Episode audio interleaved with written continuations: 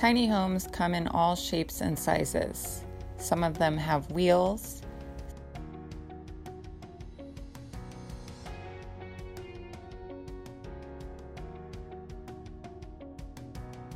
Some of them don't. Some of them are shaped like a rectangle, and some of them are round. Some are teeny tiny, and some take up all 400 square feet, which is the maximum square footage of a tiny home. This tiny home has a loft where you can put your bed, and that way you have more space down below. And there are choices on how to get up to the loft. Do you choose stairs? Which can double as storage for your clothing and other household items. Would a ladder be better to get up to the loft?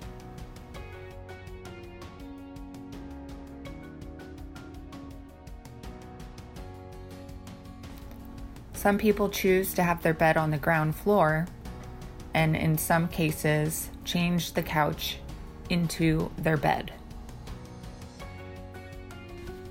This tiny home has a bigger kitchen, and others have small and cozy ones.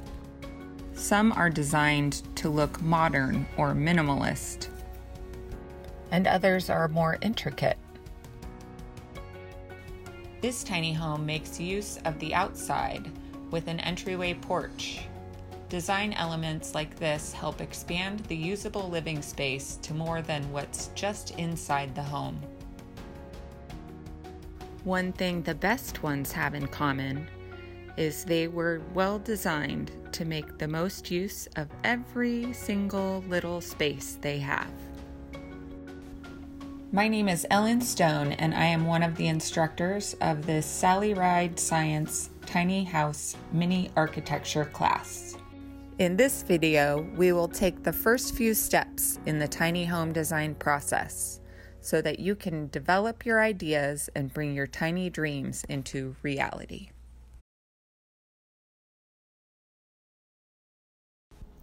Step one is to imagine your tiny house. To do so, please close your eyes and sit still. Begin to think about all the different aspects of the home. Is it square? Is it round?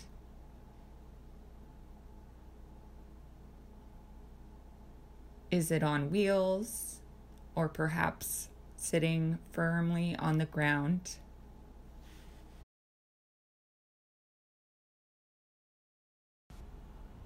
Do you have a loft in your tiny home? Or do you like everything on one level? Perhaps if you are keeping everything to one level, you have a bed that can transform from a couch or even come down from the ceiling.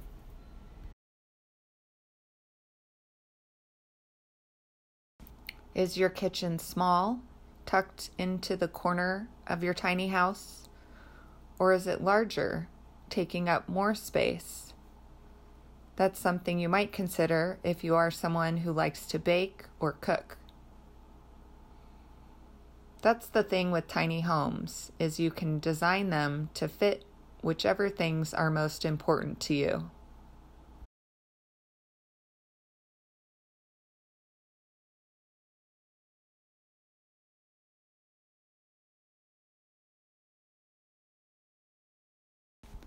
And now think about the outside of your tiny home.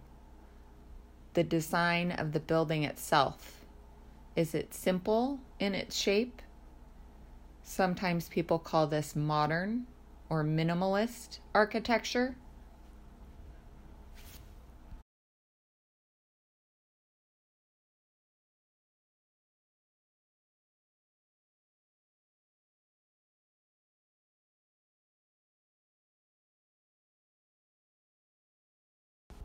How about the outdoors? Do you have a deck or maybe a garden? A little patio where you can put table and chairs? this is a way to expand the space for yourself and make the tiny home feel bigger to fit your needs.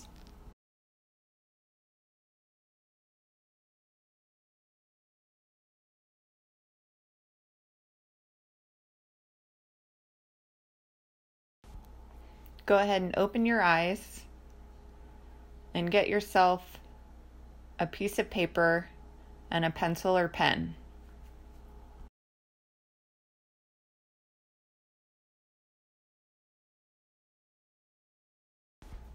We are now at step two, the writing portion of this exercise. Once you're seated with your pencil and paper, start to write down all the different things you thought of when you were picturing your tiny home. No need to make it longhand or story like. Feel free to just make it a list if that's easier for you. So we'll do this pretty quick and just take the next minute or two to write everything down. Again, no need to be perfect with this. Just get as much of the information that you thought about down on a piece of paper so that you can refer back to it when we're drawing.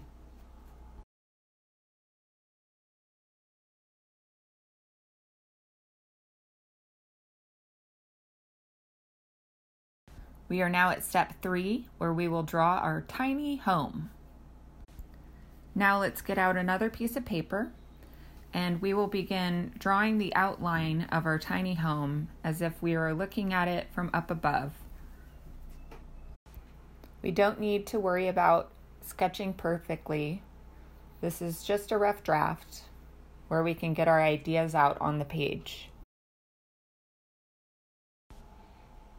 Let's begin by drawing the outside walls of your tiny home. Did you decide you'd like your tiny home to be a rectangle? If so, draw the shape of a rectangle on your piece of paper. If you decided you'd like it to be a square or a circle, draw either of those. Just a note if you want a tiny home on wheels, that would be the rectangle. If you're drawing a tiny home on wheels with a loft, make sure to draw two rectangles. One will be your ground floor and the other will be your loft. We can begin filling in the inside of our tiny home, where the bed will be, where the kitchen and bathroom will be, Again, this doesn't need to be perfect. You're just sketching out your ideas. And now some sketching music.